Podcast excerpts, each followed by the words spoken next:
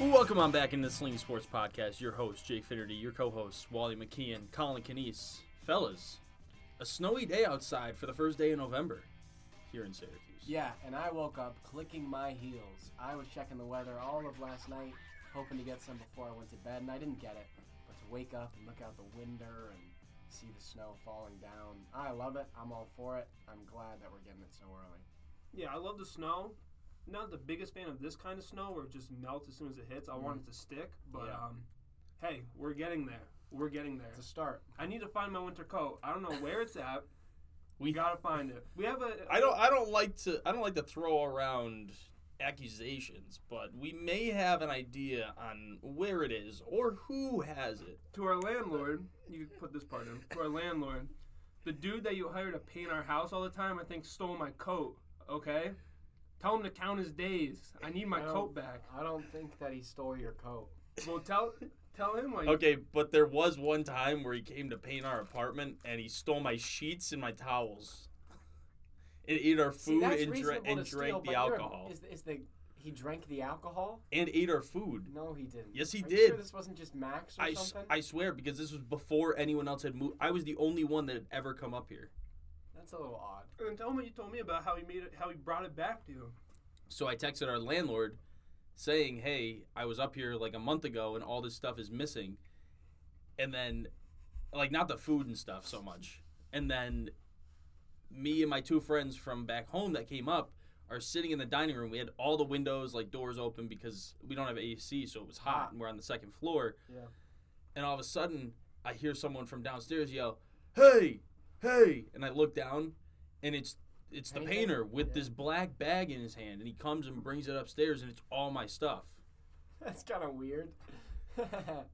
Yeah. No, my coat's missing. Is the guy big enough to wear your coat? Because you're a giant person. I think it's a different dude that came this time, though. It's not the same dude.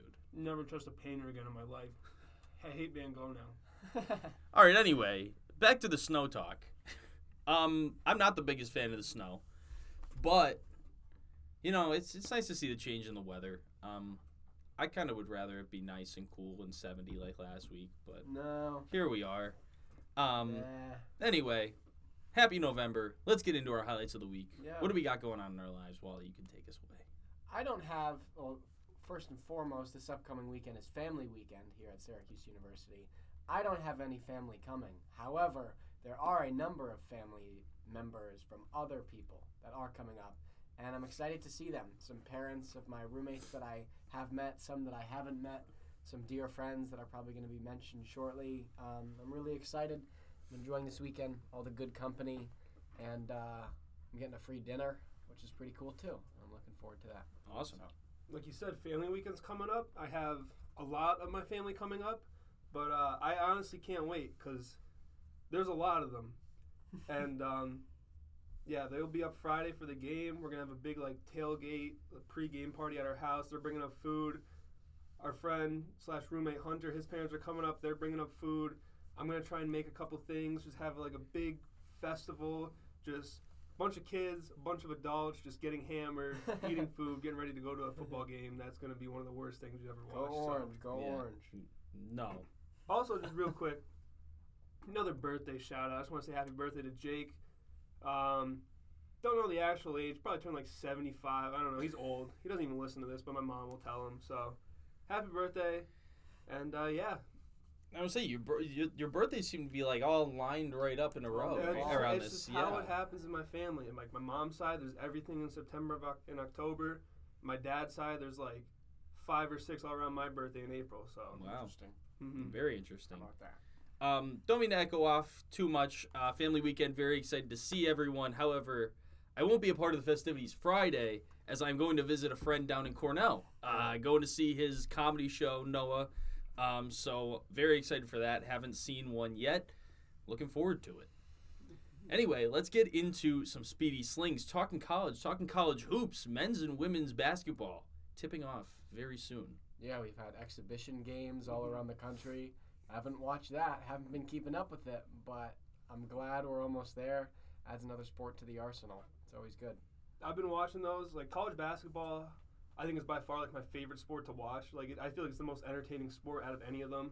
And I watched the Maui charity games. Mm. We already saw number one team in the country, Kansas, lose. That doesn't really matter. It's an exhibition game. It's not going to go towards their record standings or anything like that. They're still going to start number one in the country, but they lost already. So I have a feeling we're in for a great year. Michigan State, Tennessee was another top 15 matchup, which was amazing. Mm. And on the women's side, I can't wait to watch Haley Van Lith and Caitlin Clark. They're my two favorite players in all of basketball. Not college, not NBA, just all of basketball. So I'm excited for that. Angel Reese. Haley Van Lith. The World Series still continuing and can potentially be locked up tonight by the Rangers. Yeah, and kind of what we advertised minus Game 3, it's been an offensive shootout. In a lot of these games, the winning team in the game has been scoring over 7 runs per game. And it's been great. And Texas is a really, really good team. I haven't watched a single inning of it, though. I agree. I haven't watched any at all. I think it's had the worst ratings as well since the 2020 World Series, which is kind of crazy because the Dodgers have like an insanely large fan base. So I would have expected a lot of people to watch that, but it's like now it's because Arizona's there. Game 3 is like the least was the least watched game since Game 6 of the World Series in 2020. Wow. Games I don't know. I just looked it up because I saw something on Instagram and I wanted to like just double check when I looked it up. It's like games 2 and 3. I don't know if it's like over a 2-game span of the World Series or what. Were the 2 least watched games in the World Series like ever, which I feel like that there's no way. I don't know how that's true, but dating back to the like mid early 1900s. Well, that was games were broadcasted. That seems a bit. Well, I don't think it includes that. I think it includes like since they've been on national television. So probably like since like post 1970 or something. I would potentially later. Either way. I don't care. Whoever's going to win is going to win. It's most likely going to be Texas. Check in. I watch an inning or two of each game, and then I carry on. Our upstairs neighbors watch it a ton. Couldn't be me, though. Too much pain there in my eyes. The NHL going to the West first. Well, actually going on both sides, I should say.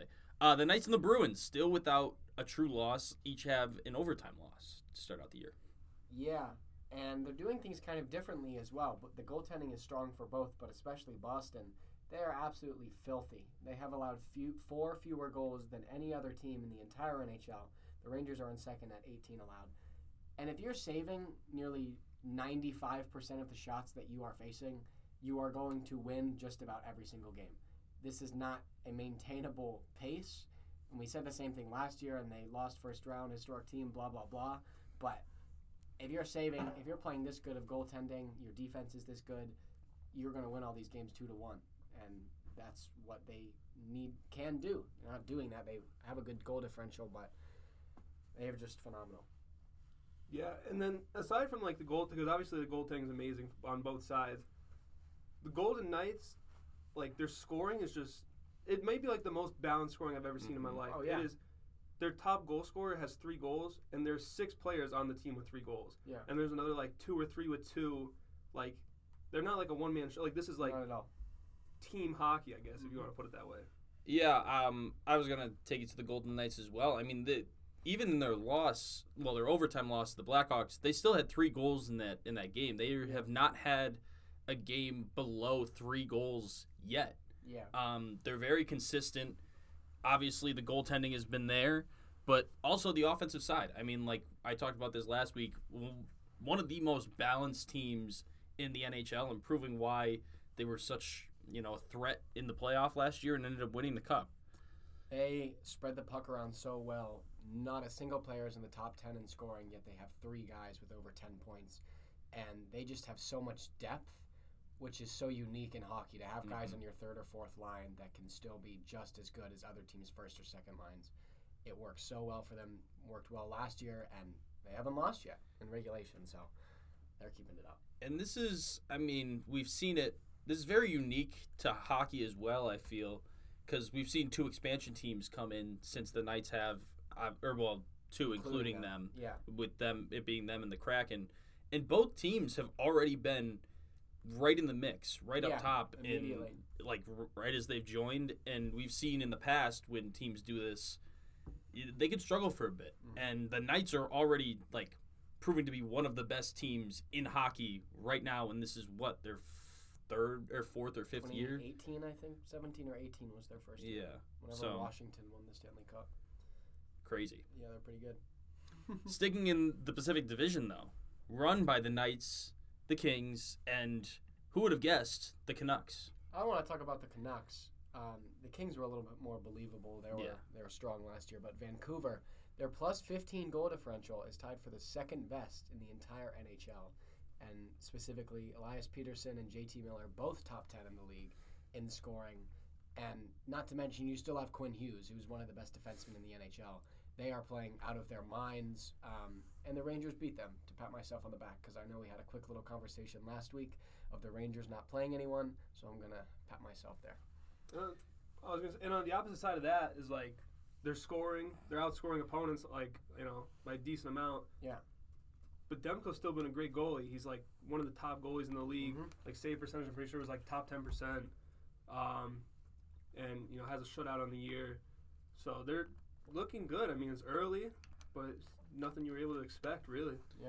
No, I always go back to, I believe it was right when we started talking about the NHL on the podcast, is you had said how you met these girls or met people from Vancouver and asked them about the Canucks, and they had no clue who the Canucks were. Yeah, they didn't even – I forgot that happened. People from British Columbia didn't know they existed. And now they're, you know, actually in the mix for the playoff, for the – I mean, it's early, but they're looking strong to start out the year, and – even just 2 years ago, they almost made the playoff. They just missed the cut. So it could be interesting to see down the stretch what they could do. And out west, out in the central, it was like a five-team mix by the end of the year. It could be the same in the Pacific if it keeps up. I want to also throw in one more thing about the Pacific, who the Canucks play in their next game, and that's the San Jose Sharks, the lone winless team in the NHL. They're 0-8-1. That's all I have to say. I'm looking forward to San Jose getting on the board, but simultaneously, I like when a team is really bad. It makes me happy that there's one really bad team just because it's comical how bad they are. And San Jose, that's you this year with your minus 26 goal differential. Going to be giving up a lot of goals this year. Well, the Rangers catching some fire, jumping into the top of the Metro by a 5-game win streak. Yeah, and it was the first time ever in franchise history winning all 5 on a 5-game road trip, which kind of shocks me, being an Original Six franchise, that never happened. They're 7-2-0. Beat that Vancouver team that we just spoke about. Jonathan Quick is the greatest goaltender of all time. Shut out Edmonton. Edmonton's been bad this year, but even so, Artemi Panarin is tied for third in the NHL in scoring. I am clicking my heels. They play Carolina tomorrow night. I'm a very happy camper right now. They're awesome. Sorry for taking away the Jonathan Quick. No, well, like, when we talk about, like, your guys' teams, I just kind of just, like, sit back and let you guys talk about it, because you know more about me, you're able to speak more about me, like, you have more heart and passion about it, so I'm like, I'm not going to jump in and, like, say some stupid stuff unless, like, I actually, like, have something, like, meaningful to say. So I was just going to do a little ball busting and be like, you know, Shesterkin should just be gone. Jonathan Quick, giving up one goal in 3 games, has a shutout, top save percentage, top goals allowed per game. I mean, it's looking like the real deal. Yeah, I know, but it's good to have depth. Well, they haven't really – I mean, they haven't played much at home. Like you said, they were on a 5-game road trip and ended up coming out of that. They're 6-1 on their away games and 1-1 at home. Mm-hmm. Looking good, plus 10 goal differential, 7-2 in the last 10 – or, well, last 9. They've only played 9, so. Yeah, I also just wanted to quickly say regarding Jonathan Quick being the Rangers' backup goalie. I don't know how this has happened because they've had so many – they haven't had so many coaches, but over the last 10 years, it's been a revolving door a bit. And you look at the NHL, 3 of the top 5, like in terms of wins, Georgiev with Colorado, former Ranger, and Cam Talbot with the Kings, former Ranger as well. I don't know how that works out, but the Rangers have just done a great job of having backup goalies over the years, and you went from Henrik Lundqvist to Igor, so it's a good time. It's a good time. Goalie, they can never actually win something. It is goalie you a little bit. Well, speaking of goaltending, the Lightning had 2 shutouts and then lost in overtime. Now, I've said this before, and I've said this to you guys, that, like, I used to be huge into hockey when I was a kid, and I got out of it, like, for, like, the mid to late 2010s, and I just started getting back into it about 2 years ago. So, like, I'm fairly new to this sport, When did overtime turn into 3-on-3? I'm so confused. It was like 3 years ago, maybe? I was gonna say it wasn't. Yeah, it was very recent. I was watching that Lightning game in overtime. They're like, I'm just looking at him like you know, like what's going on? Like there's only three people. I was like, no, you know, power play, nothing. It's three. I'm like, what is going on? I had no clue that overtime was 3-on-3. If I'm being completely honest. Yeah, it's 3-on-3, and then I believe. Well, the Kraken ended up winning on a power play, didn't they? Yeah. Which I think is kind of funny because the power play is they bring in a fourth person. Yeah. Yeah. And I also think, I'm not making fun of you or knocking your hockey knowledge, but you probably watched a lot of the postseason. Yes. And that's 5-on-5. Yeah. Well, that's exactly why I was so confused when I saw 3-on-3 because like the regular season is completely different, like rule-wise. I love the 3-on-3, by the way. I like the 3-on-3 too. It was fun to watch. Shootout, but. So just aside from that, so now I know, because my plan this year was to, like, get into hockey more. Like, I've watched a decent amount of Lightning games. As you could tell, I haven't really watched their overtime games. Like, I know the Buffalo one where they came back. I turned it off once they were down 2-0 in the first. But, no, said this last week. Lightning love just losing in overtime, and they're the only team in the league this year with 3 overtime losses. Impressive. And Johansson has 2 shutouts, which leads the league this year. He hasn't been that bad. Like, he's 4-1-3. Like, he has 3 losses in overtime. And now, like, not like still, if you get to overtime, you want to win. But, like, it makes a little bit more sense on why, you know, they're losing. Like, 3-on-3 is, like, you're going to get a lot of shots on goal. So, if they could just learn to close out games, you're talking, you know, you win 2 of those, you're one of the top teams. So, you know. Well, that's what happened with them last year is that they ended up having a lot of overtime losses, couldn't finish out games. Even when Vasilevsky was there, I mean, like, they just don't know how to close it in the third period or keep it contained. I mean, we saw it with the Predators almost coming back in the first game of the season. Mm-hmm. They were up and let them right back in it. Luckily, they came out of that game without having to go into overtime, but it was just, I mean, that's how it's been within the past year. Maybe things will change once they get their goaltender back, obviously, their top guy, but we'll have to wait and see. The NBA, obviously first week of the season, kind of wrapping up here, and we've got some injuries. Bradley Beal, Devin Booker, early injuries. Don't know when they're coming back. Your boy, LeBron. The King. Bit of an ankle injury there. I'll say regarding Phoenix real quick. Doesn't really matter. They're still going to finish as a top 14. Mm-hmm. They have plenty of talent. They've got the pieces. I'll just say with Bradley Beal specifically, you're trying to get into a groove with your new teammates. It's unfortunate for him, but they're going to be perfectly fine. LeKing, he'll be all right. He's always all right. He's already on a minutes restriction. What do you think about that? Yeah, he's also 3,000 years old, so it's good that he's on a minutes restriction. Yeah, I said the exact, like, it doesn't matter. Durant's still there, and if Durant's on the team, he's going to hold it down. He's going to, you know, win you games, like, by himself. Mm-hmm. That's the guy you don't want going now. Yeah. Is Durant. The LeBron one, I have a little bit of a different take. The Lakers are in that state where they're just going to be a play-in team. Like, they're going to be in that 7 to 10 range. And when you're in that range, I feel like that's when the injuries matter because, like, you can't afford to lose 3-4 games due to injuries, like, added on to the games you would already lose. Because now you're talking, like, you're a 7-8 seed.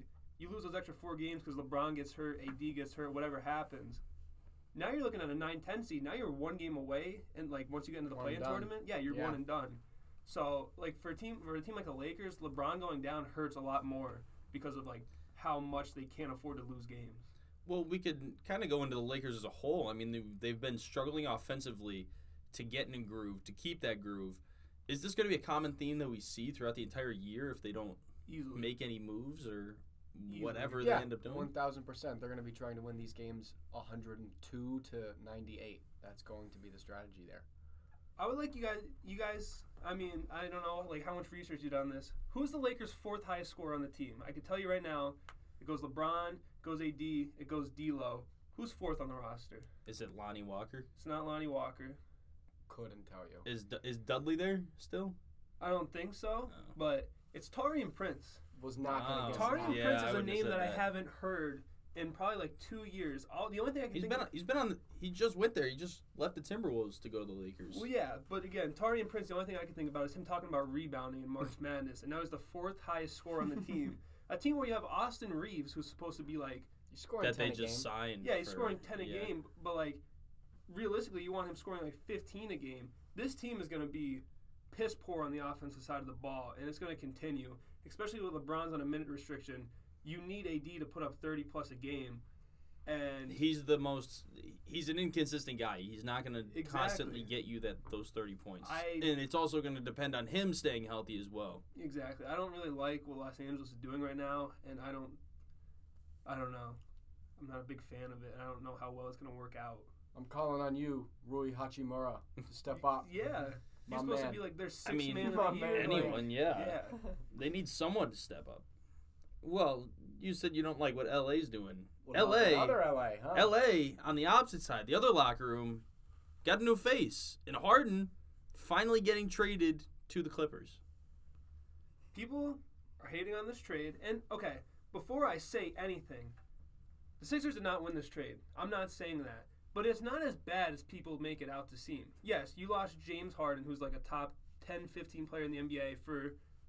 Again, on paper, four guys that aren't even like gonna sniff the starting lineup unless there's injuries involved. But again, that's not the point of this trade. The point of this trade is one, you get rid of Harden and PJ Tucker, who were people that Harden was never gonna touch the floor, and PJ Tucker, when he touches the floor, doesn't do anything. Yes, and they're both on big contracts. So one, you just cleared up $65 million in cap space. They can go sign a max contract, trade whatever they want to do with the roster. They could do whatever they want. Two, you got two first-rounders and a second-rounder. In a league where, within the last 2 years, we've seen the craziest amount of picks I've ever seen traded in my life, where, you have people going for four first-rounders. There was the one trade, someone sent six second-rounders, I remember. Picks are useless anymore unless they're, a top 10 pick, and they just get, swapped around like it's nobody's business. Yeah. So being able to get picks, open up cap space, I think this is a good trade for the Sixers. Again, they didn't win. They lost James Harden for nobody's. They didn't win the trade per se. It's not a bad trade at this time. But in the future, this trade is going to turn into a lot more than what we see on the surface level right now. And already Tyrese Maxey has looked amazing in his new role as the starting point guard, the leader of the team, leader of the offense. I don't want to talk so much about the Sixers as I do want to talk about Harden in general. Harden, LeBron can manipulate a team and do whatever he wants to his own team and make it his space. Harden can manipulate a team to get wherever he wants, and we've seen it in the past 3-4 years. He might be one of the greatest manipulators in all of the NBA. For himself. Yes. He only does it for himself. A selfish manipulator. Was that his fourth trade request? This is his third team since 2021. Yeah, because I don't know if he requested a trade from OKC to go to Houston, but I know he requested a trade from Houston, he requested a trade from Brooklyn, and he requested a trade from the Sixers. And those last three came all within probably about 4 years of each other. So, yeah. I want to talk about the Clippers real quick, though, and the four main guys that are in that starting lineup of Kawhi, Paul George, Harden, Westbrook. I don't really care about it, and that's the NBA that we've seen now of all of these talented players, and yet it seems like they amount to absolutely nothing. So I'm excited for them to get 47 wins and then lose in the second round. But when three of them are hurt. And the entire thing with Harden as well, we value him as a top 10 to 15 player in the league, but he doesn't win. He doesn't do anything. He's not get to the postseason. Talent-wise, he's still up there, but he doesn't have the track record of still doing it. Because his offensive points production has gone way down. He's a very good playmaker still, obviously, but you're going to be passing to Russell Westbrook, who doesn't shoot, Kawhi, who will be on the floor 50% of the time. He shoots, he just doesn't. Okay, sure. And Paul George, who is good, but again, him and Kawhi won't be on the floor. I mean, if you put Harden on this team, you're going to want to expect him to put up points, and I was telling you this yesterday. He'll either give you 7 points and 15 assists, or he'll give you 30 points and 5 assists. Mm-hmm. But it's fluctuation on what you're going to get, and you never know on any given night. You can't consistently know what he's going to give you. And with bringing him in, too, and I don't want to just stay on this point for the next 20 minutes, but with bringing him in, too, is one, if you bring him in for the playmaking, you already had Russell Westbrook, who's one of the best playmakers in the league. If you bring him in for the scoring, you still have Bones Highland and Terrence Mann on the bench, who are two of like the better young scoring guards in the league. Who Terrence Mann, I did not think was happy about the trade when Harden walked into that locker room. So it's like, I think the only point of it is just to bring another big name into LA. Like, there's no like. It might be a fan base thing. It could be a fan base thing because the Clippers obviously are the losing team on that in that fight in LA. But it's not a thing for marketing. Obviously, the Clippers have been trying to do things for years since Lob City broke up. And, I mean, they still obviously didn't get past a conference finals since then. I really don't know what to think. I thought the Clippers were going to be very good last year, and that didn't end up happening because, again, Kawhi and Paul George just couldn't play the games that they should have been playing. I don't know how much better this makes them because of the fact that the dynamic is going to be completely different now. Yeah. I'm all good. I'm good with the topic. All right, moving on. We're going to take it to the East. And actually, we're going to have a little debate here to end off the NBA. And obviously, we're only a week into the season. This is not do or die. Whatever you do, you don't have to stick by for the rest of the year.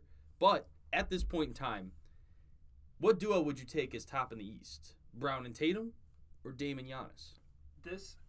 I know why we're having this conversation. It was because we've had this conversation with our friend and roommate. I could at least name drop him, right? Yeah, but yeah. I'm saying but this is also a topic that's been going around in general. In national media. But we've recently, within the last couple of days, had this argument with our roommate Casey. Tatum's amazing. Tatum's a top 5 player in the NBA.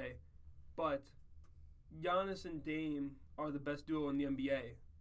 Easily. You have the best player in the NBA right now, the best player on the face of the earth, teaming up with a point guard that, when he plays, is a top 2 point guard in the NBA between him and Steph.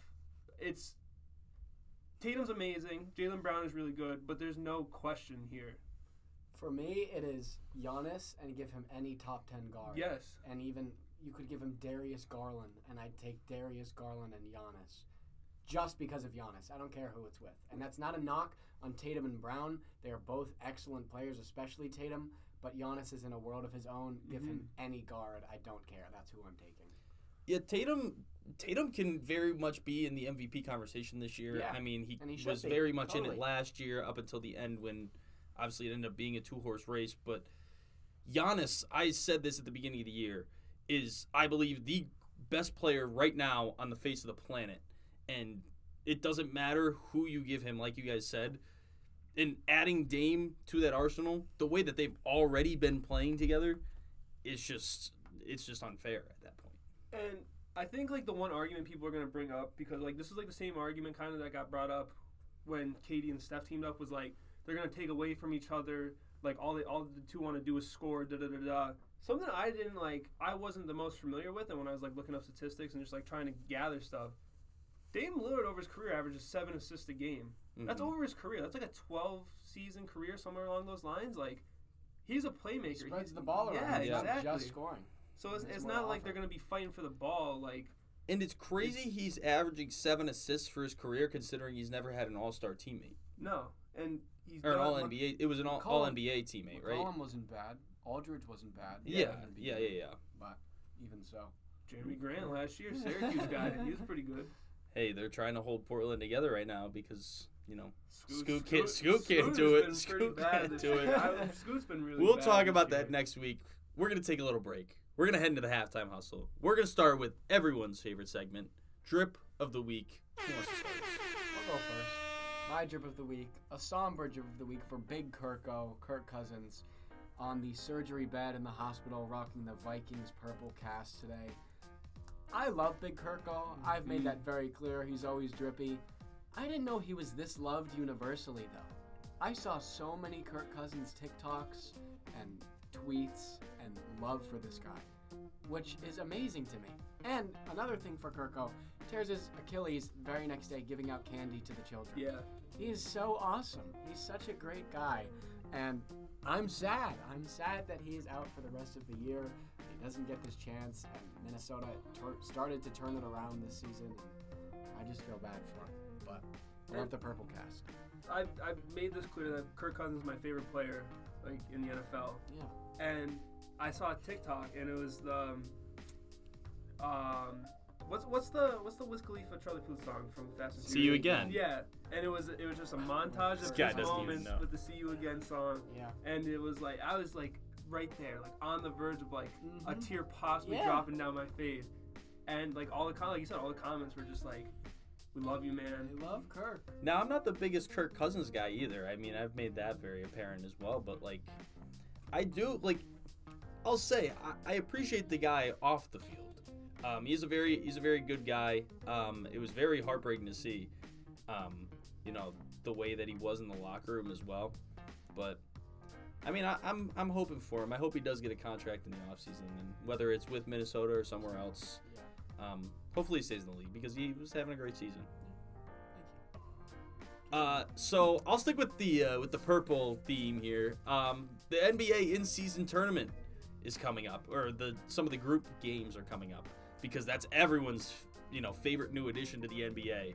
Not really, but they gave every single team a brand new court, and I'm going to highlight one team specifically, and that's the Phoenix Suns, bringing the heat with a purple court with the nice light blue stripe down the middle. It says El Valley in the middle with the trophy, and you know every court's going to have that trophy theme.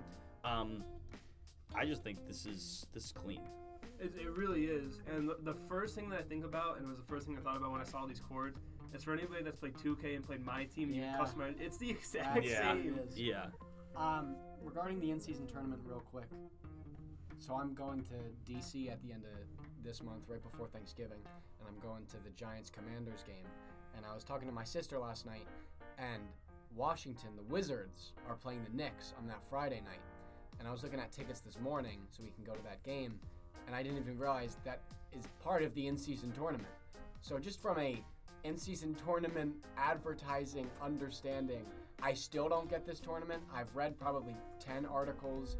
We don't need to have this conversation, but I don't get it. I don't get it one bit. There's one thing that I wanted to talk about, because I was actually going to ask this and see if you knew, because we were talking about it, and I don't know, like we have no clue.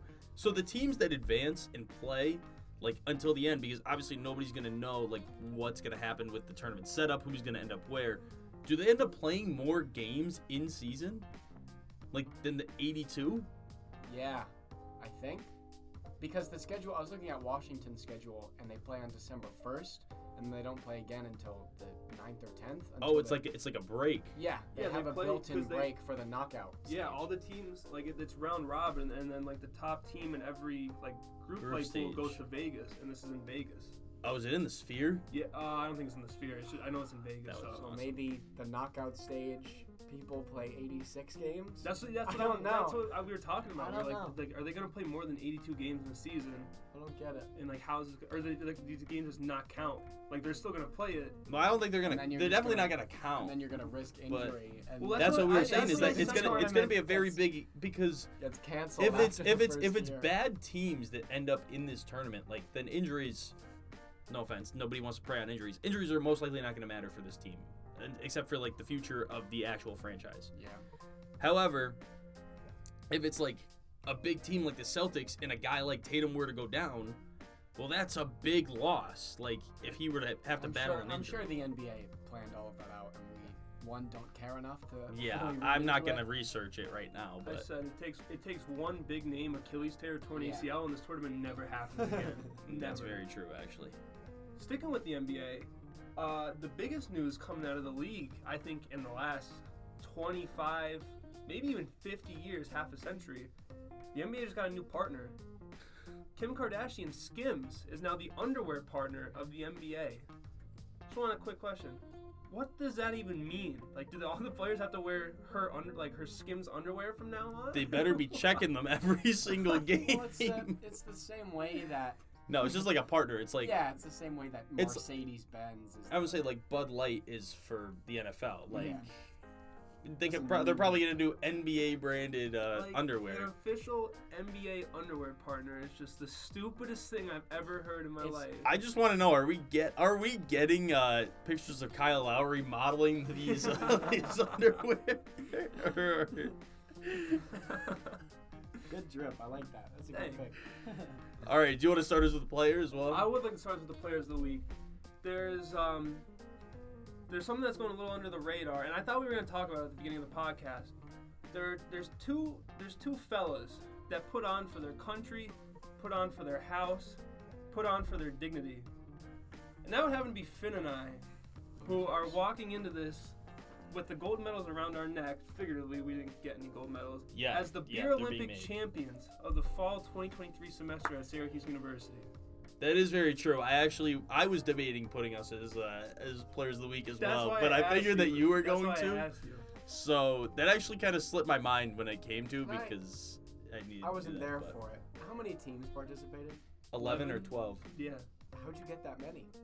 Really? Yeah. You got that many people? Yeah. Okay, respect that. Yeah. Because every picture I saw, there was like 10 people there. Oh, well, yeah. Like all the photos of the was just like... I would say a lot of people like ended up like coming and leaving. Like it was kind of like a rotating door. As like the teams got eliminated. They just left. They kind of got kicked out. No, they left. But in total, yeah, we had 11 or 12 teams. It actually like it was a decent turnout, and especially because it rained in the morning, like that also left a couple people that didn't show up. Because I had a couple friends I texted, and I was like, yeah, I don't think this is happening anymore with the rain. And then just cleared up, sunny, like the ground just dried. Like it was actually... It was a perfect day. Yeah, it turned out really good. A lot of people were asking to do it again in the spring. Yeah, I think a lot of people have asked. We are doing it again in the spring. Yeah. So. Garfield was there. Garfield was there. Loves lasagna. Do you want to take it next, or do you want me to go next? All right. I'm going to talk about him. We talked about him. Well, we highlighted him for a hot second last week. This man's on his revenge tour. And I don't know if I should be happy because my football team's going to have to end up playing him during this revenge tour. And that's Will Levis going absolutely ballistic this week in his first start ever in the NFL. 238 yards, 4 touchdowns, no interceptions, a 130 just rating, passer rating. I mean, this man, if you're playing him, let me just say, Pittsburgh, you better be afraid this week. Will Levis is coming. He's coming fast. Mayo boy. He's ready. It just made... I can't lie. Like, this has made... I'm still extremely excited to go to Jacksonville in a couple weeks, but this has made it so much better. I'm so ready. We'll talk about Will Levis later on before I start yelling at both of you. My player of the week, Preston Stone, sophomore quarterback at SMU, 15 of 20 for 371 yards and 3 tutties, and a 69-10 thumping over Tulsa. 18.6 yards per attempt, a rating of 280.3, and a QBR of 99.5 out of 100.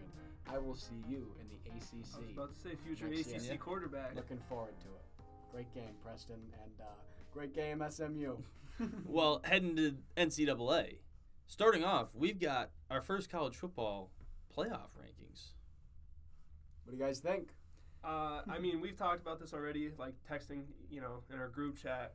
I don't get how FSU's over Washington. That's like the biggest takeaway. Washington not being in this top four is absolutely blasphemous to me, considering they have Oregon at 6. Mm-hmm. So if Oregon is the 6, Washington beat that team. How is Florida State's wins being valued more than Washington's win over the team that they have ranked at number 6 currently? I just don't understand that. I think we can kind of predict here now, before absolutely anything happens, that we'll be clear of not seeing Air Force in a New Year's Six Bowl. They came in at 25, so regardless if they went out, they're gonna need a lot of help to get up there. I mean, they did absolutely clobber Colorado State this week, but they're not gonna get up there. I agree with you, both of you, regarding Washington and Florida State. I think Washington deserves to be at 4. But I do also understand the committee's logic, and that is Washington has struggled the last 2 weeks, and they've been shaky, and they were very close in that Oregon game. Oregon easily could have won. Florida State, the best one on their resume is that LSU thumping. They've beaten a Duke team that's not even ranked anymore. But they've also had scares as well. They had a scare against BC. Which is why I kind of question if you're going to negate the Washington, if you're going to put that on their resume as a bad thing. Why aren't you doing that with Florida State? But the rest of it, I like the top 10. And I'm glad Ohio State is one because they deserve to be one. They might not be the best team, but they deserve to be one. And I said that last week. I said I think Ohio State should be ranked at one, whether it be in the AP. I kind of forgot that the college football playoff was coming out this week. Me too. But it was a pleasant surprise seeing Ohio State at one. Again, they do have the best resume out of those top four teams, top five or six teams even.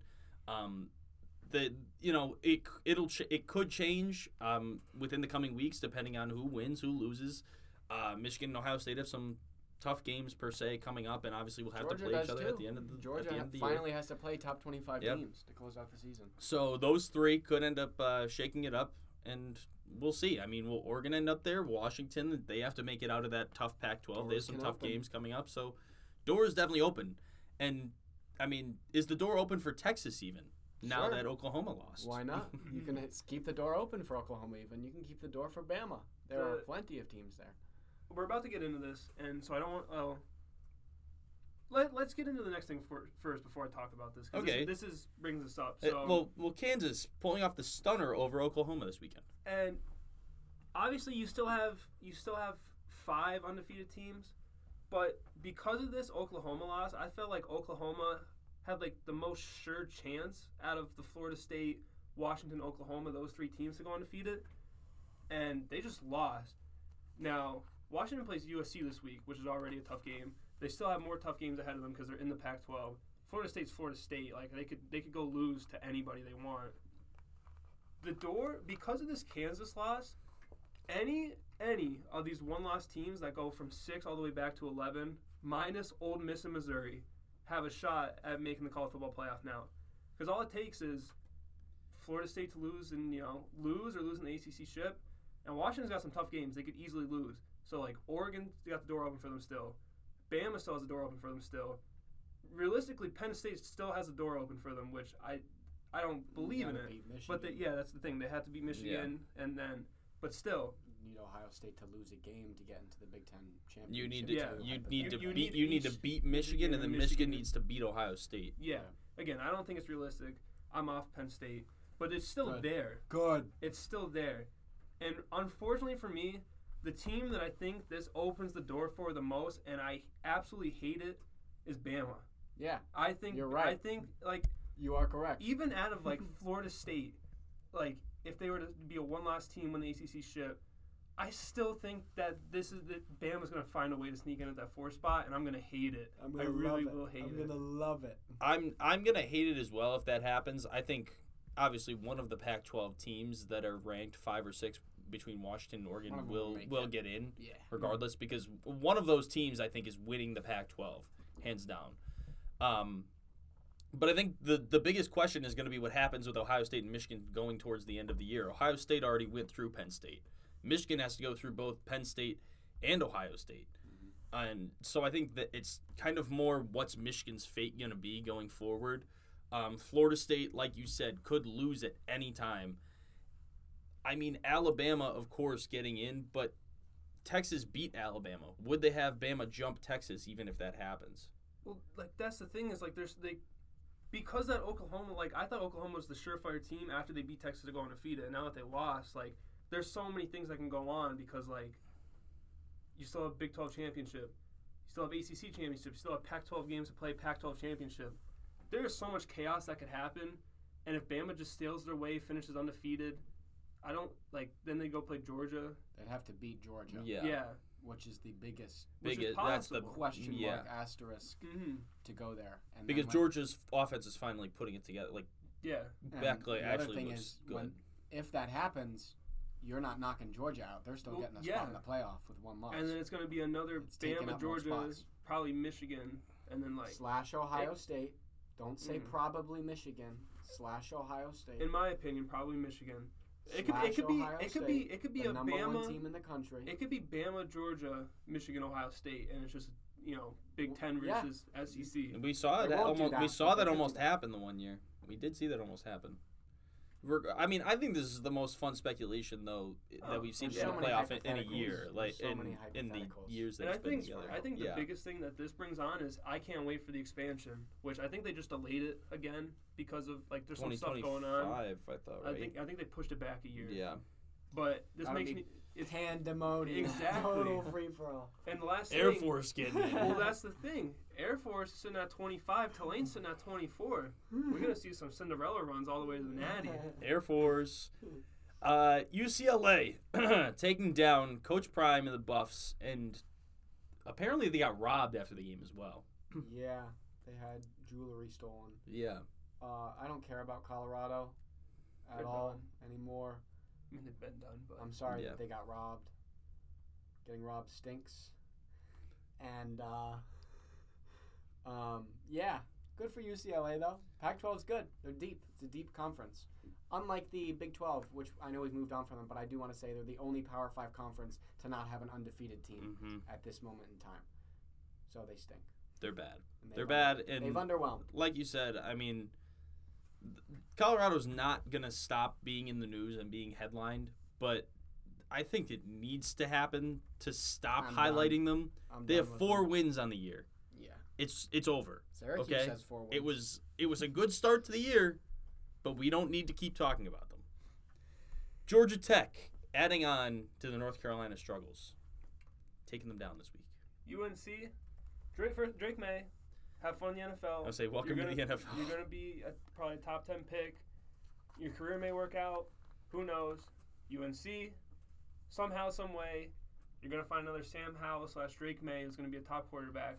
Which I would like to say, I don't get how UNC is just breeding potential top quarterbacks back to back.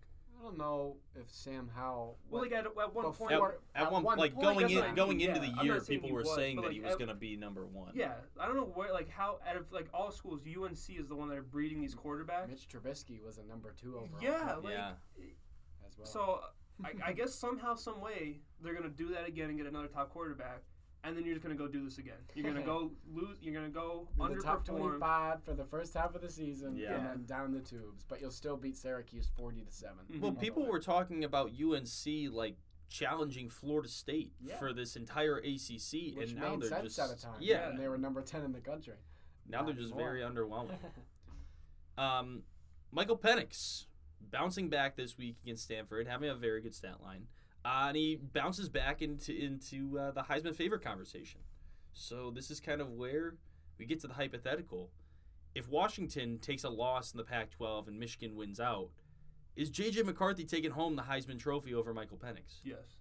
I want to add another hypothetical here and throw another quarterback into the ring that no one seems to talk about because his team has 2 losses. This LSU team has 2 losses. Jaden Daniels. Let me share some information on Jaden Daniels and the numbers that he is putting up this year. He has 2,573 passing yards, the 4th most in the country. His 25 passing touchdowns are tied for first. His 204.3 passer rating is the best in the country. His 3 interceptions are less than Penix and the same as McCarthy. His 11.5 yards per attempt is the best in the country by nearly a yard, mind you. Next best is 10.6. He also has 521 rushing yards and 5 touchdowns. McCarthy has 168 and 3 for comparison. That puts him at 3,094 total yards and 30 total touchdowns.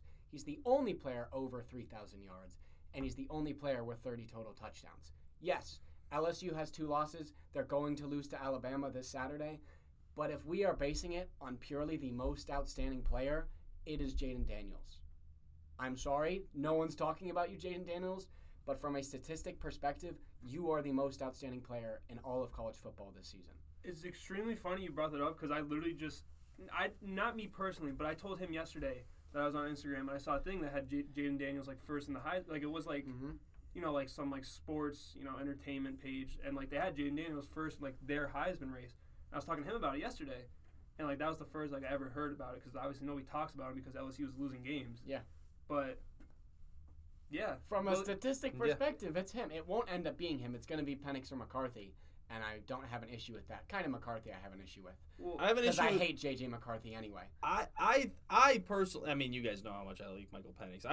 I think Michael Penix should win the award. Yeah. He's been outstanding all year. Yeah, he kind of put Washington on the map. Nobody was talking about Washington as a whole. Not even just from last year when he was putting up great numbers at Washington last year. Nobody was talking about them. Yeah. Now they had this win over Oregon, and they're ranked 5th in the country, should be 4th, which we talked about. I think Penix has done a lot for the program. I think Penix is putting up numbers on top of that. And if, obviously, if they suffer a loss, it's going to be a little bit more of, I mean, not that it's not already a race, but it's going to be a little bit more, you know, which side are you going to take? But if they win out, I feel like Penix is hands down the winner. But I think Daniel should be in the running as well. I think he'll end up 3. He'll get invited. Yeah. Those will be the 3 that get invited to New York. Should be. I think if Washington were to lose, whether they lose within the next few weeks or they lose Pac-12 championship, if they lose and Michigan wins out, as long as J.J. McCarthy doesn't look like a terrible quarterback, if he's just been doing what he's been doing the whole year, which is like 225. Completing nearly 80% of his passes. Yeah, 80% of his passes, you know, 2 or 3 touchdowns, maybe a pick. He has the highest QBR in the entire country. He will win this. And I think I want to... This is so stupid to me. And again, I've said this multiple times, that if he wins the Heisman, he is the worst Heisman winner in the last 30 years. Maybe, like, possibly ever. Like, there's an argument for that. But we bag on him bad. Really bad. And a lot of people do. He can make me eat my words. I'm looking forward to it when he independently makes me eat my words. Yeah. Because right now, I view J.J. McCarthy as a game manager, and he's going to be drafted in the first round of the NFL. I'm not a talent evaluator, but he's going to be a game manager at the next level. It's okay. He gets his team wins. That's 1,000% good. He's athletic. He can make all the throws he needs to. He's accurate. But the Heisman's supposed to be for the best, the most outstanding. That's not J.J. McCarthy. Well, I feel like we kind of see the same thing, and it's like when you bring up game managers, we've seen the same thing with like the NFL MVP race. Is Brock Purdy was like MVP favorite for 2 or 3 weeks, and he wasn't doing anything special. But just he was winning. Yeah, exactly. He was winning. Yeah. And it's funny you bring up the J.J. McCarthy thing because yesterday when we were all at Shine before you showed up, and it was just us two and Casey. I forget who I was saying. I was saying to someone, I was like, you know, like J.J. McCarthy's a projected like top 15 pick. Yeah. I didn't say like that's my personal preference. I'm just saying that's what I've seen. And someone was like, no, like you're crazy. I'm like, I'm just telling you what I saw. And Casey pulled up a mock draft yesterday and had J.J. McCarthy at 7. Mm-hmm. And it was going to New England, wasn't it? Yeah. Which kind of fits the New England QB. Yeah, that would be. Honestly, I feel like that would be like a good fit for them. Well, let's head into the NFL. Some new faces and some new places. The trade deadline happened yesterday, and some teams shaking it up. Josh Dobbs was bought by Minnesota after Kirk Cousins goes down. Chase Young, Sweat, both gone. I wasn't thinking sold both. By the Commanders. I wasn't thinking both. Do you want to talk about that? Am I talking about it? For a second. The Montez Sweat trade is a really good trade, and I tell you why is because I went into this trade deadline thinking – I thought I knew that they weren't re-signing both of them. The money just doesn't work out. To put that much money in your defensive line is just ridiculous, especially when like the woes your offense is having. You need to put money into that. So coming into this year, I thought Sweat was the guy that trade Chase Young, and then Chase Young is having like the second best defensive end year in the NFL right now. He is like top 3 in, you know, like by DNs, like, I don't know about sacks, but I know he's second in pressures, like his pressure rate, his block shot. Like, as a DN, he's doing, like, he's better than his rookie year when he won Defensive Rookie of the Year. And so my mind switched. I was like, okay, they'll get rid of Sweat, keep Chase Young, because it was always in my mind that they were keeping one, trading the other. And they trade Sweat, second-round pick to the Bears, mind you. So a top 5 second-round pick. That's, like, the best thing you could possibly get. You're not getting a first-rounder for a DN. Unless you're trying to trade like Nick Bosa or something like that. That's the best you could possibly get. So my mind went, they're going to re-sign Chase Young. All good. Then they went and traded him to San Fran, which already just trading both of them, in my opinion, is bad. Because even if you're trying to rebuild, they're both young. And especially Chase Young. He's in his 3rd, 4th year. And to add on top of that, Chase Young got traded for a 3rd-round pick. In the NFL...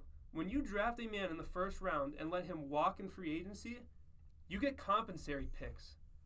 Those compensatory picks come at the end of the 3rd round if they're a first-round draft pick. They pretty much just let him walk for nothing.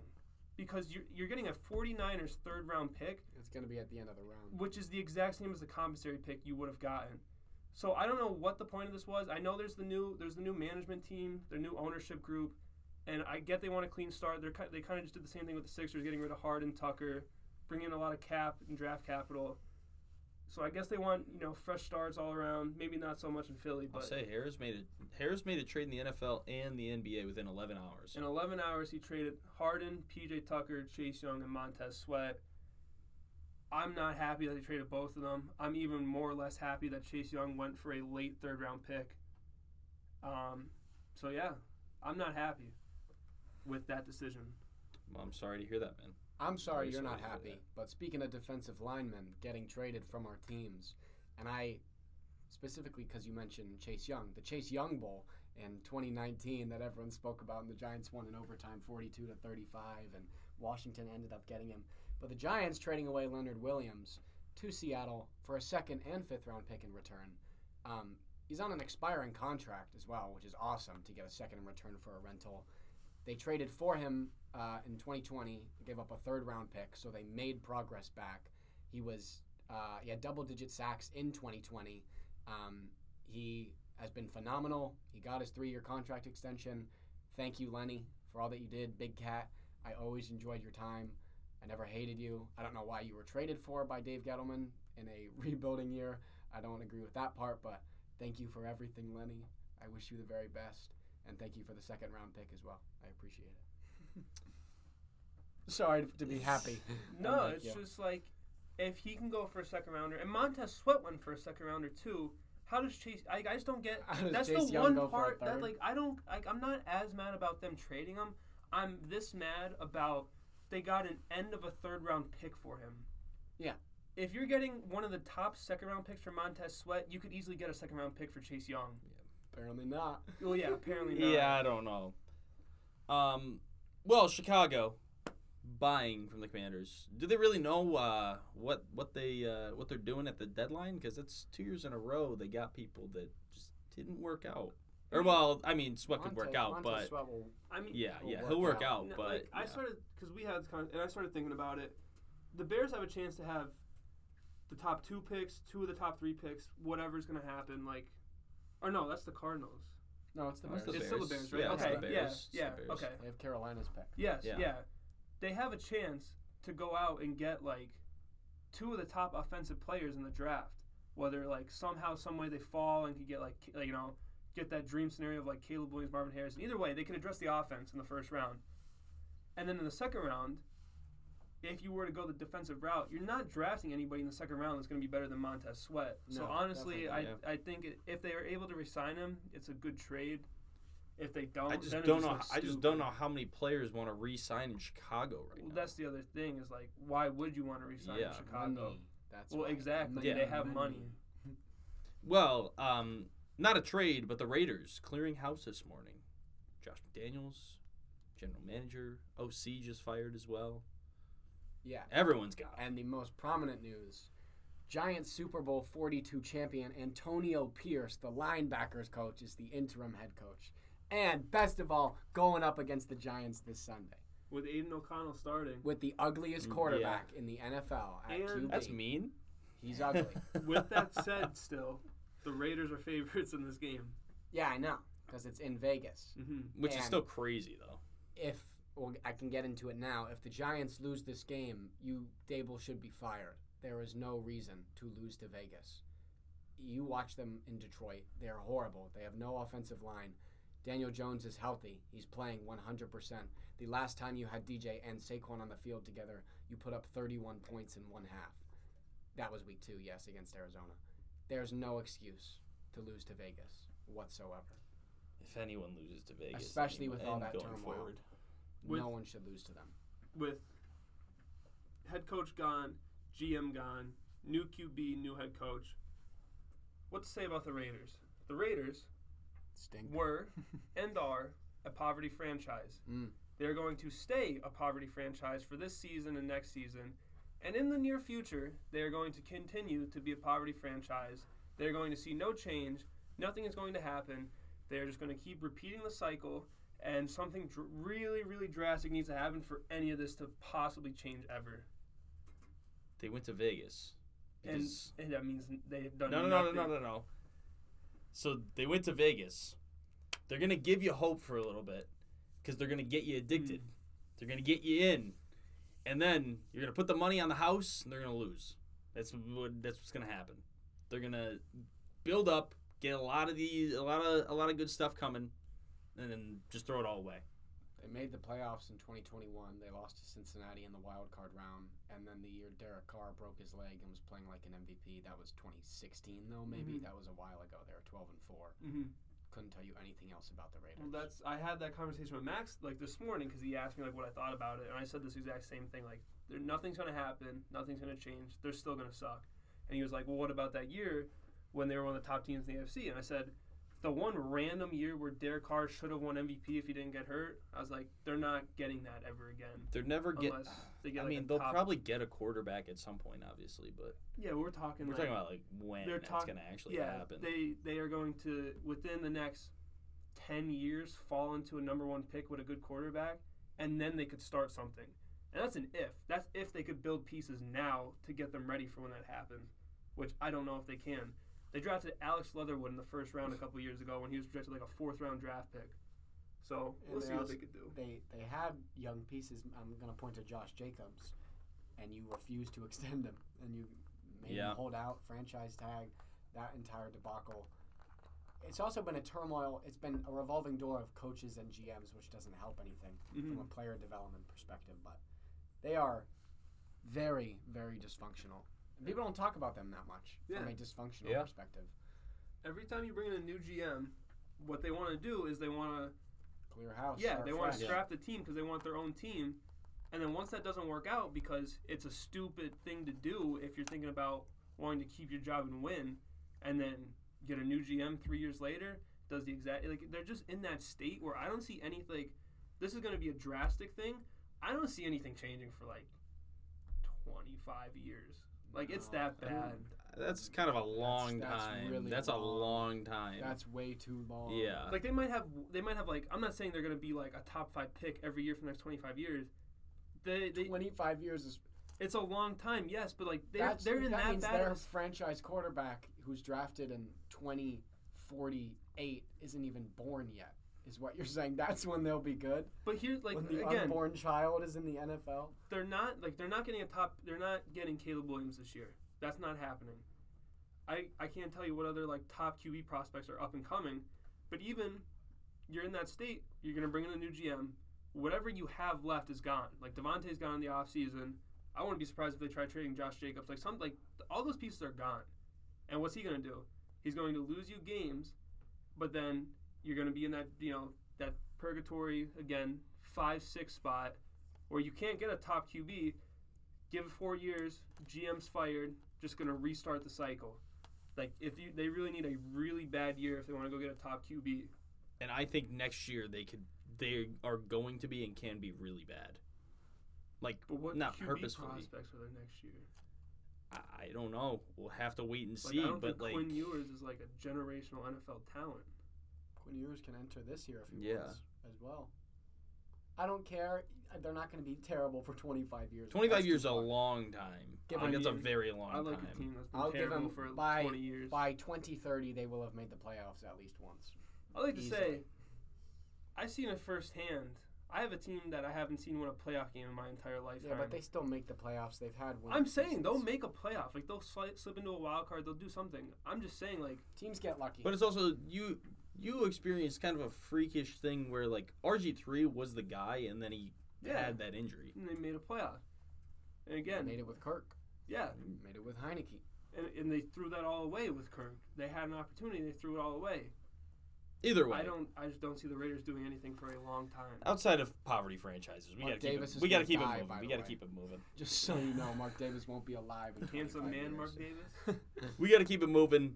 We'll move it on down. You want to talk about Will Levis, counteract us against Will Levis? I don't care about his dating life and the revenge tour concept. It's insanely stupid. Yeah, he threw 4 touchdowns. Great game. Brought DeAndre Hopkins back to life. Marcus Mariota threw 4 touchdowns in his first game. I don't care. And they should have never put Tannehill over Mariota. The revenge tour concept is stupid, and I've heard it from nowhere else besides the two of you.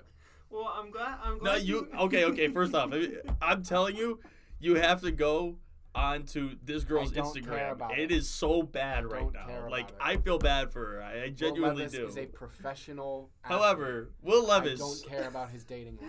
Will Levis is absolutely on this revenge tour right now. He's going to go absolutely insane. I can't wait for Jacksonville in 2 weeks. See, one game. Wally, I'm kind of with you there. I'm glad you brought up that topic, because the only thing I had written down was, Giaduddy, you messed up, okay? You messed up big time. You brought out the dog and Will Levis. And please, while we're on this, I know you don't like this man, so you can agree with me. Morgan Wallen, when did you throw for 4 touchdowns in your debut? Giaduddy, you messed up. By the way, there's a new king in Tennessee, and it's Will Levis. That's who it is. And I would also like to also just point out to Giaduddy, I had my Turkey Bowl debut, and I threw 9 touchdowns. So if you're looking for whoa! I received 7 through 1. You know, I had a pick 6. So. But yeah, it's funny you brought that up, because I told him that's the only thing I'm talking about when we bring up Tennessee. He asked what her first name was before we started recording. Yeah, because I just had Duddy messed up because I forgot what her first name was. All right, actually, fun fact: my friend, she used to live in the same building as him at Penn State. That's great. Anyway, he's from Connecticut.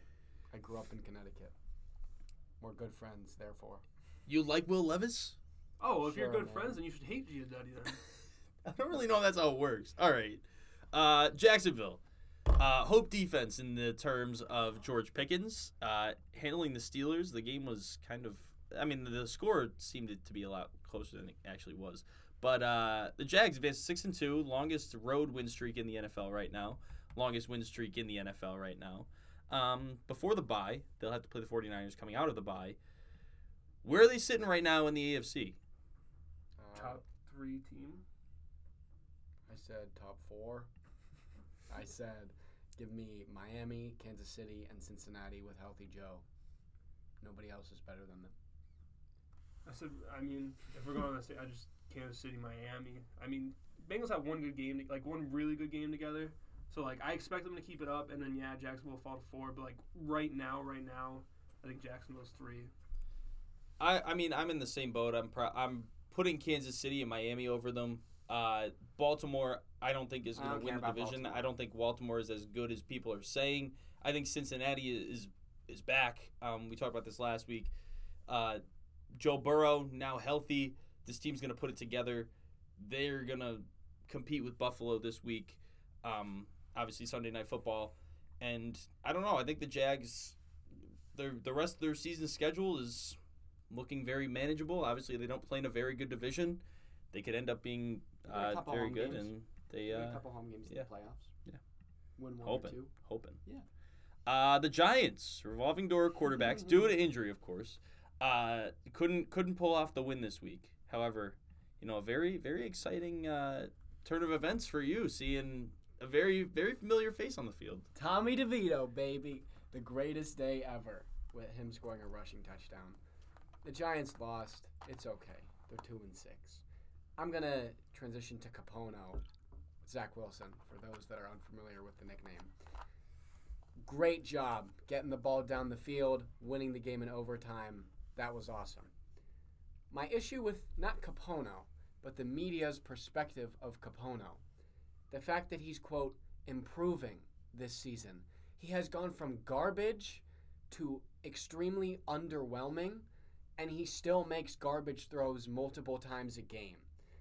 Since being the starter, the guy has had a passer rating over 80 once in any game. That's not good. Like, average would be 80 to 90. And he's been over 80 one single time, and that was against Kansas City. He's getting the job done. They're 4-3. They'll be right in the playoff race down to the end of it because of the defense. And Breece Hall helps. Garrett Wilson helps. The entire offensive line is in shambles. They're playing their 4th center this year against the Giants. Messed up a snap. Stop with the... I like Capono. It's funny. I enjoy the Capono embracing, but the improving... No, he's not... Yeah, he's improving, but he's going from QB number 28 to QB number 24 in the NFL. No one cares. I'm sorry. I like the guy. Yeah. I like him. No, obviously. Obviously, I have like a fond bias of Zach Wilson component because, like, yeah. my good friend Rickard back home's a Jets fan, mm-hmm. and so like we've been watching Jets games since he came in like with him, and like you said, like he's not really improving, but it's hard to improve when you already got that dog status on you, when you're already at the top. Not a dog. The ceiling, like MJ said, the ceiling's the roof. You can't. It's hard to go through that. It's like to say. He does things that you don't see in a stat sheet when we're talking about football IQ. And when I bring that up, I'm talking about when you have a deep ball down the field and you have a defender on you, and it's a tough pass to make. You know, so you underthrow the ball. You purposely underthrow the ball to get the PI. Call. That's only like I don't know. Which should no longer exist, by the way. That it's the same concept as throwing the ball 20 yards out the back of the end zone, and then they pick up the flag and say it was uncatchable. You're not catching that because it's 10 yards underthrown. I'm sorry. You're not running full speed on a go route. But he knows it's going to get the call. That's the thing. He knows it's going to get the call. It's IQ. That's why he's improving. He's improving on the IQ. It's called noodle arm. The dude's a gamer. That's all I can say. He needed to step up, and boy, did he step up. Capona, don't leave Capona with 24 seconds is all I got to say. That's right. What was the quote he said to the reporter after? I have no clue. It was something about the 24-second thing. It may have been like, don't give me 24 seconds. It was the most cockiest thing to come from him. And I loved it. All right. Well, we're just going to go straight to the betting. We've got Big Red's Big Bets this week. What are you taking? Okay. First and foremost, we got a great matchup. It's Bengals-Bills. Obviously, the last time this happened, there wasn't the greatest thing in the world. But, it's coming around this time. These are two teams that their defenses have been kind of lackluster. Like, not to the – well, the Bengals defense is just plain out bad. But the Bills defense hasn't been as good as we thought it would be. Over-under's at 48.5. I like that. I just think when these two teams play each other, it's just shootouts. It's Burrow versus Allen. I don't see any reason why this is going to change. So I'm taking the over in that game. Next. Can I interrupt you really quick? That was something that we didn't mention, that Taylor Heinicke starting for Atlanta. And he was announced as the starter? Yes, good. All right. No more Desmond Ridder. Good. I've been saying that needs to happen. Yes. I've been saying this for like 4 weeks that he needs to be the starter, and I don't understand why he wasn't. Because they're in a state where they could make a playoff. Yes. Like they could slide into the 7th seed. NFC South is terrible. Yeah. Yes. Carry on. Okay. Now, it's a nice homer pick. I know there's a person on this podcast that's going to love this pick. It's a bit of a high. They were like minus 210 favorites. Put the Iowa money line in there.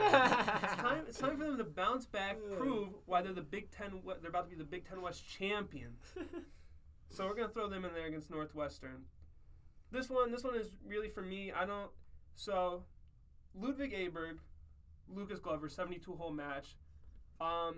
What this means is throughout the 72 holes, obviously they play their own game. They play their stroke play, but it's kind of like a matchup that FanDuel sets up against the two. For those who don't know, Ludwig Aberg played on the European Ryder Cup team, and he's a rookie. I'm pretty sure he was like amateur of the year, like won the amateur title the last 2 years. And he's a dog. He was like absolutely smoking all the pros out there at the Ryder Cup. I don't see why that's going to stop anytime soon. And finally, Dolphins money line over the Chiefs. Chiefs have very much underperformed, and the Dolphins offense is just, it looks amazing. So this in total, plus 730, $10 to win $73. Book it. Money. Free money. Free money. I'm on my way. Well, let's get right into the NFL pick'em. We'll pay everybody back that doesn't win. Let's get right into the NFL pick'em. Colin's sitting at 36. I have 34. Wally is at 23. Yeah. Before we get into, what is it, week 9? Yeah, week 9. All right. We've got Tennessee and Pittsburgh, the Thursday night football game. I know what I want. Both of you go. Both of you go, because I don't care. I want Will Levis over Kenny Pickett in Pittsburgh, and I'm taking them as my lock. Is Kenny Pickett playing this week? Yeah, he said for sure he will be playing. Give me Kenny Pickett. I don't hate Will Levis. I think realistically this is going to be a 17-10 game where that 17 is on a Kenny Pickett game. Yeah, it's the Kenny Pickett game-winning drive. This is one of those Pittsburgh games that they win. Oh, Miami and Kansas City we've got next. It's on the parlay. Give me Miami. And since it's on the parlay, I might as well just... Wait, what are the other games? No, it's on the parlay. Make it my lock. I got to stick with it. I got to stick with it. I can't turn away from it. I love the Chiefs. Give me the Chiefs. I don't care. And I know they lost to Denver last week. They had beat them 16 times in a row. I put zero stock into them losing a game. You're not going to beat the same team infinitely. You're going to lose eventually. I'm taking Kansas City as well. I think Kansas City is the best team in the AFC. And like you said, you're not going to beat them every single time. It's divisional opponent, divisional game. And Patrick Mahomes was sick. Let the guy recover. Seattle and Baltimore. Great game. Mind you, Seattle is first in the NFC West right now. They've played one less games than San Francisco. I got Kenny Walker on the fantasy team. They just got Lenny. Give me Seattle, baby. In Baltimore or in Seattle? I believe in Baltimore. Give me Baltimore. I'm taking Seattle. I don't really think Baltimore is all that good, and Witherspoon's been playing pretty well, so take him. We've got Dallas and Philadelphia, an NFC East matchup. As we're halfway through these selections, by the way, this is a great slate of NFL games this week. Especially compared to how bad last week was. Yeah. I'm going to let both of you pick first in this. I'm taking Dallas, sort of on the note that I really want Philadelphia to lose, so let's see. I'm going to take Philly. And we had Dallas in, but like in the prompt or the script or whatever, but like we started talking too much about other things. Dallas, If their defense is just winning them games, and it's at a point. Scores points. That's what I mean. Like it's at a point where like when their defense scores points, they're unbeatable. Yeah. But if they don't score points, they can't win a game. So it's literally just if they get a pick six first play of the game, everybody go bet Dallas. Like, I just don't think Philadelphia's offense hasn't looked that great outside of A.J. Brown this year. You pointed that out, and Jalen Hurts has not looked... He's still been great, but he's not been as great. He's been turning the ball over, and for that, I'll take Dallas. Mm-hmm. I don't like picking that game. I can tell you right now, A.J. Brown's been looking great, especially... Yeah. I said he's the MVP of that Washington offense. Right now, so. Buffalo and Cincinnati. Cincinnati for me. Lock. I'm very high on the Bengals. Joe Burrow looks like himself again. I'm going Cincinnati as well. Like I said, I think that was the bounce-back game last week against San Fran. Mm-hmm. Joe Burrow's healthy again. Give me Cincinnati. I'm glad you took that because I had no clue where I wanted to go with this. So I'm going to go Buffalo. And I'm kind of happy that I'm going Buffalo is because Cincinnati's defense is putrid. So you just said it's going to hit the over. So exactly. So it's going to be a high-scoring game, and hopefully Buffalo's defense at least get a stop. Final game of the week, L.A. Chargers against the New York Jets on Monday Night Football. Give me the Jets. Give me the Jets right now. You said it really fast. I'm not going Capone. I'm going to the Chargers. I really don't believe in the Chargers. But I also don't believe in the Jets. No, I'll go Jets. I'll go Jets. I believe in the Jets. I'll go Jets. I have to go Jets. All right. Well, in the meantime, Wally, where can the people find us? You can hit us up at Slinging Sports on Instagram, at Slinging_Sports on Twitter, the number one way to know when the episodes drop. Thank you so much for tuning in to this episode. We will catch you all in the next one. Peace.